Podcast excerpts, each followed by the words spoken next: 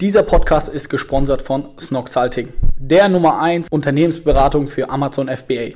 Ihr habt Fragen um das Thema Amazon FBA oder braucht Unterstützung, sucht den richtigen Produktfotografen oder den passenden Steuerberater oder Notar.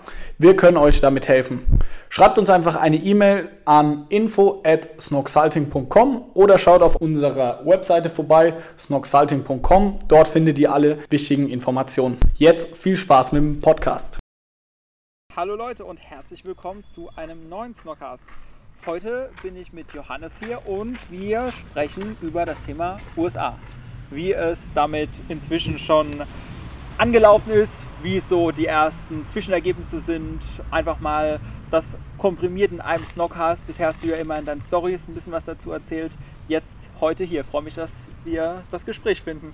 Ja, auch Servus von meiner Seite. Finde ich cool, dass es wieder klappt, Maxi. Richtig nice. Ähm, ja, ich übernehme das ganze Thema USA jetzt aktuell ein wenig, weil Felix hat ja auch mit dem, äh, wie heißt er? Ich weiß es nicht, tut mir leid. Ähm, hat darüber gesprochen, wie das Sourcing gelaufen ist, also wie wir die Produkte rübergebracht haben. Und jetzt im Endeffekt komme ich ins Spiel. Also ich schaue aktuell, dass wir einfach ja, so viel Produkte im Endeffekt wie möglich verkaufen. Und deswegen ist es jetzt auch um den Felix etwas ruhiger geworden mit seinem Update ähm, zu der USA, weil jetzt bin ich an der Reihe und ja, ich gebe aktuell mein Bestes. Sehr gut. Ich bin nichts anderes von dir gewohnt. Ne? Wie ist es denn bisher jetzt angelaufen, ganz allgemein? Was kannst du dazu sagen mit USA? Tatsächlich, ähm, um noch ein bisschen weiter auszuholen, wir hatten immer die Diskussion, Felix und ich, so von der Strategie her, wie wollen wir skalieren? Wollen wir mehr Produkte in Deutschland launchen? Mhm. Also das haben wir ja im Endeffekt die ersten anderthalb Jahre gemacht, also immer neue Socken, Boxershorts, alles dazugenommen und sind sehr spät eigentlich auf die anderen Marktplätze gegangen, weil ja, wir hatten immer Diskussionen. Felix war immer der Meinung, lass auf andere Marktplätze gehen und ich habe immer gesagt, lass lieber in Deutschland bleiben, das ist die Muttersprache. Dort fällt es natürlich für mich, weil ich bin ja der Vertriebler bei uns, ist es mir einfach leichter gefallen, Werbung zu schalten, Texte zu schreiben etc. Deswegen war ich ja immer skeptisch und dann haben wir ja die UK gelauncht, also in der UK die Produkte online gebracht im Dezember, Januar letzten Jahres. Und das ist am Anfang auch nicht ganz so gut angelaufen, weil die Herausforderung ist immer in den anderen Ländern jetzt nicht unbedingt die Sprache, weil da kannst du den Freelancer suchen und das Ganze übersetzen, sondern viel mehr Bewertungen da sammeln. Da hast du keine Freunde, die du anhauen kannst oder irgendwie Bekannte oder sonst wie. Das ist nochmal ein anderes Thema. Es ist halt sau schwer im Ausland irgendwie Bewertungen zu bekommen.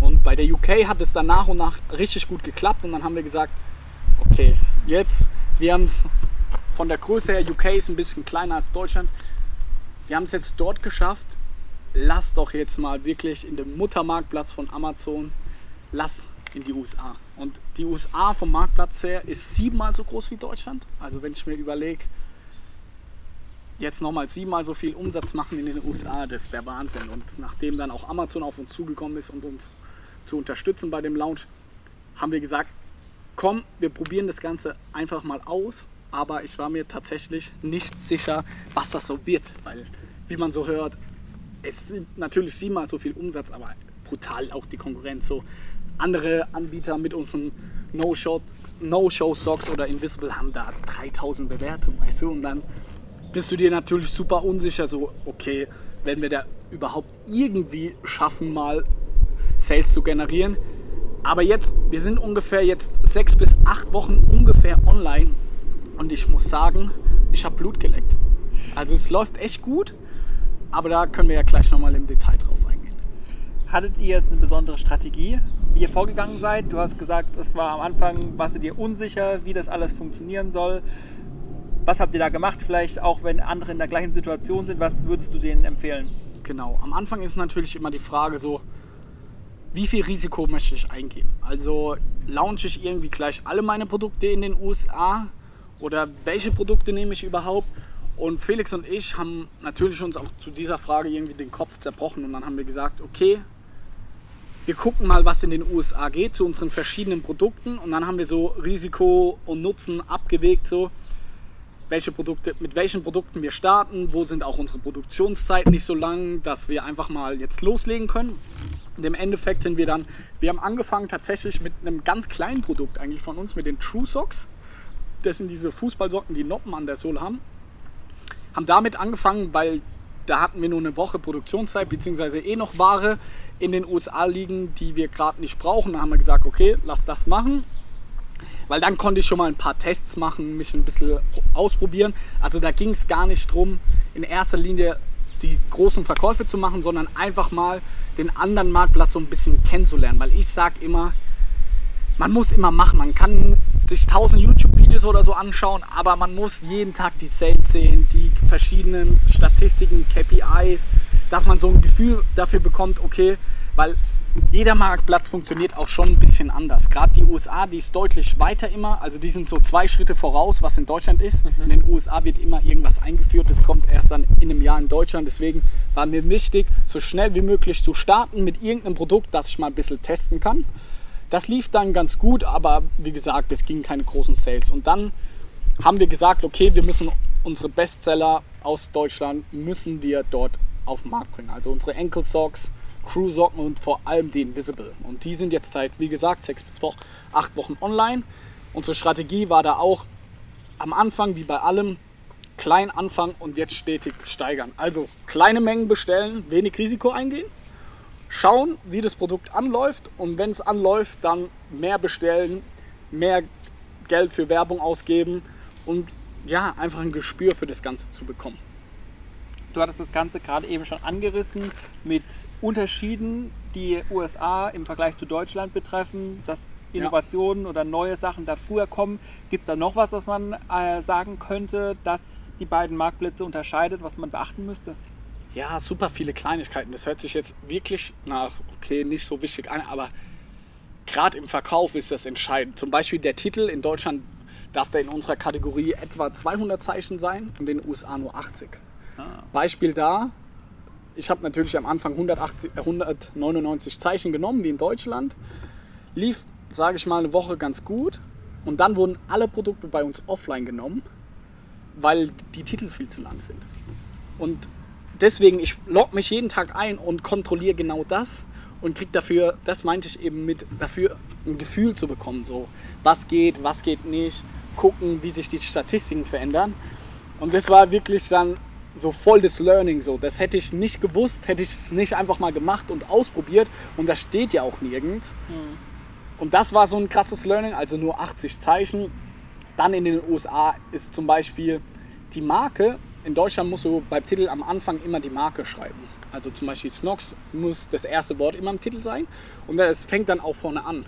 Jetzt in den USA ist zum Beispiel so, dass die Marke automatisch je nach Keyword oben drüber geschrieben wird. Das ist natürlich auch was ganz anderes, weil dann musst du es nicht mehr in den Titel reinnehmen. Du hast nur 80 Zeichen, wenn das aber automatisch oben steht, dann nimmst du es nicht mit rein. Hört sich jetzt wieder nach keinem großen Ding an, aber also das alles musst du berücksichtigen. Oder in den USA shoppen auch viel, viel mehr Leute mobile. Also du musst das Ganze irgendwie besser für mobil optimieren. Auch die Bullet Points, die Produktbeschreibung die Bilder auch, dass du die vielleicht länger machst, dass sie auf einem iPhone irgendwie besser aussehen.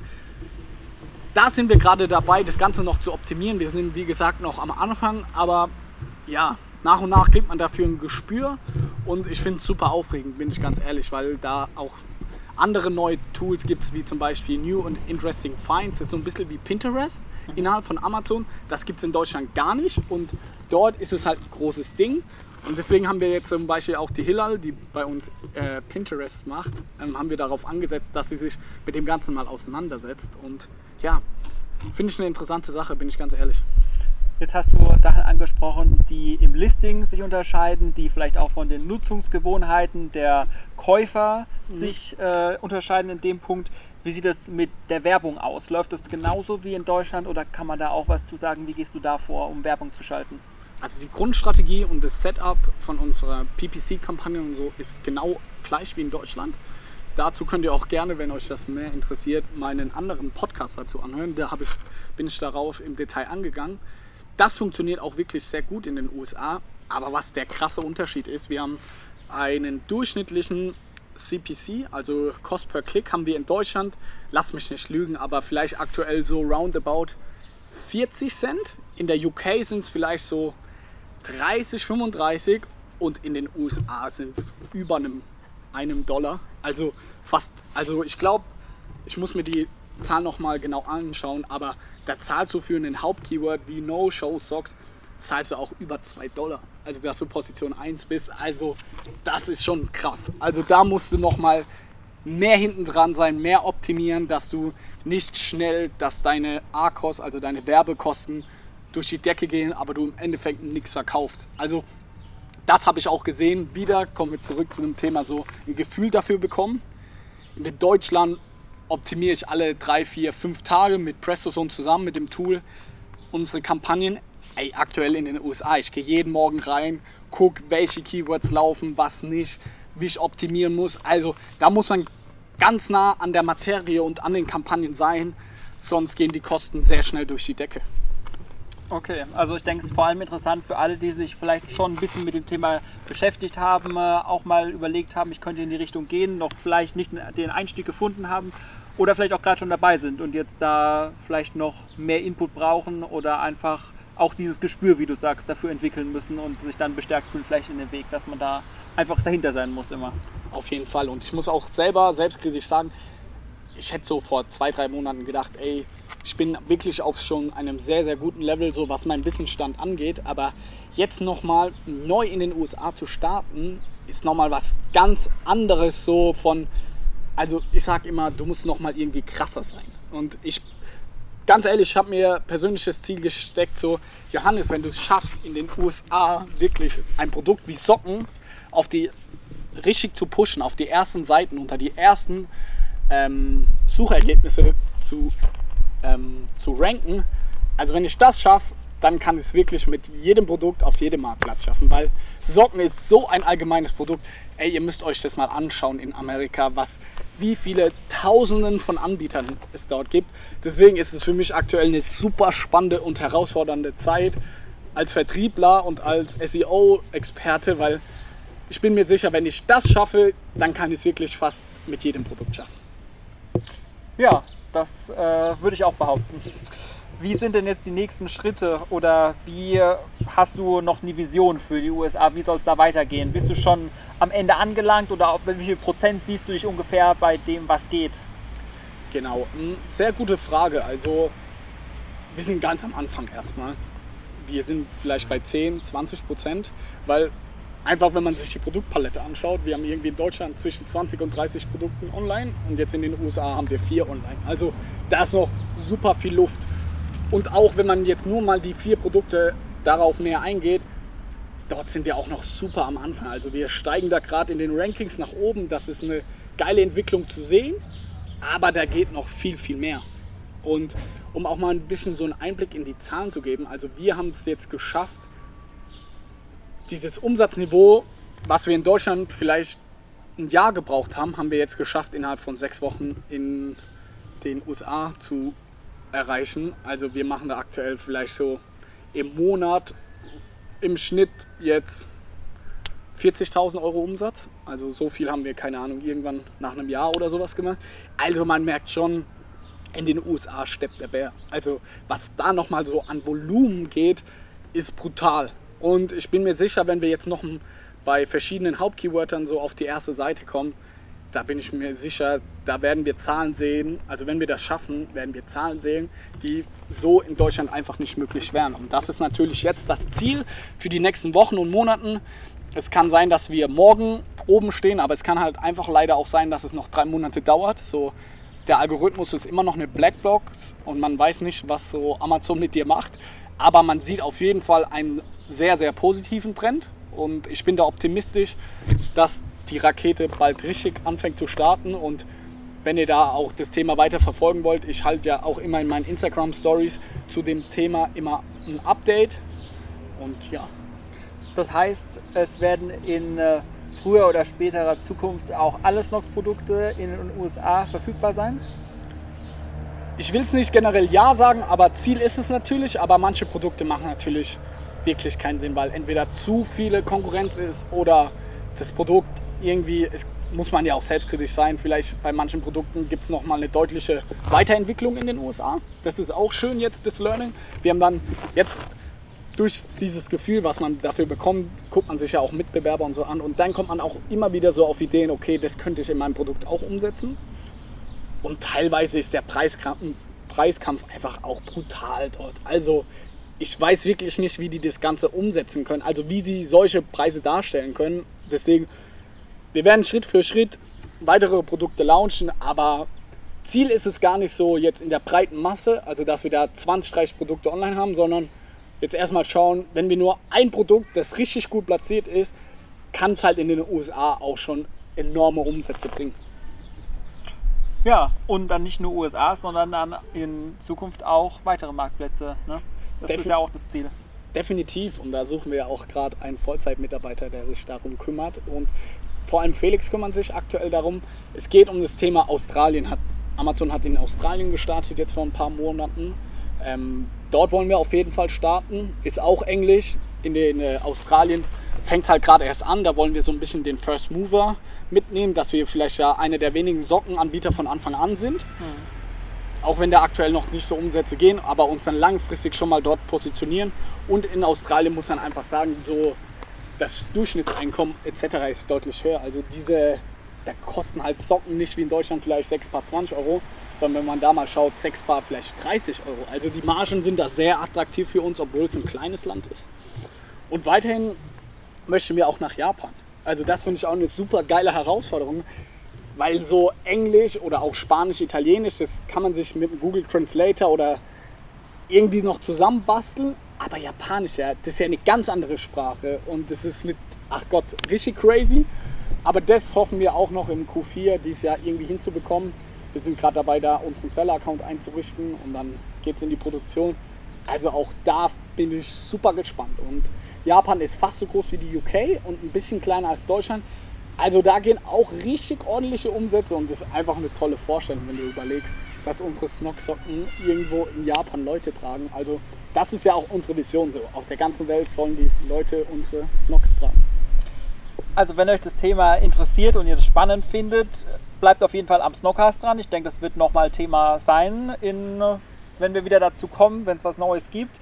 In den Stories sowieso, da denke ich, werden die kurzfristigen Updates kommen und natürlich, was man sagen muss, wenn ihr richtig dafür brennt, dann bewerbt euch als Globalization Manager und dann seid ihr voll in dem Thema drin. Da können wir uns nochmal zu motivieren. Definitiv, weil wir suchen da aktuell jemand, der uns da einfach noch mehr unterstützt in dem ganzen Thema, der sich da schlau macht, weil es gibt ja auch noch Marktplätze wie Kanada oder Mexiko, mit denen haben wir uns aktuell noch gar nicht auseinandergesetzt und wir haben halt jetzt Blut geleckt mit der UK und wir merken es ja jetzt auch in den USA, dass unsere Skalierung in den nächsten Monaten und auch Jahren vor allem die anderen Marktplätze sind und gar nicht so sehr jetzt in Deutschland noch unzählige weitere Produkte finden. Und dafür brauchen wir jemanden Vollzeit, der das alles im Blick hat und auch sich da irgendwie reinfuchst und ganz klar verschiedene Sachen auch einfach ausprobiert, für die wir aktuell nicht so die Zeit finden. Gut, ich denke, für den Moment ist alles gesagt. Genau. Wir bleiben beim Thema dran und es wird immer weitergehen immer weiter. Vielen Dank fürs Zuhören, Leute. Macht's gut und bis nächsten Dienstag.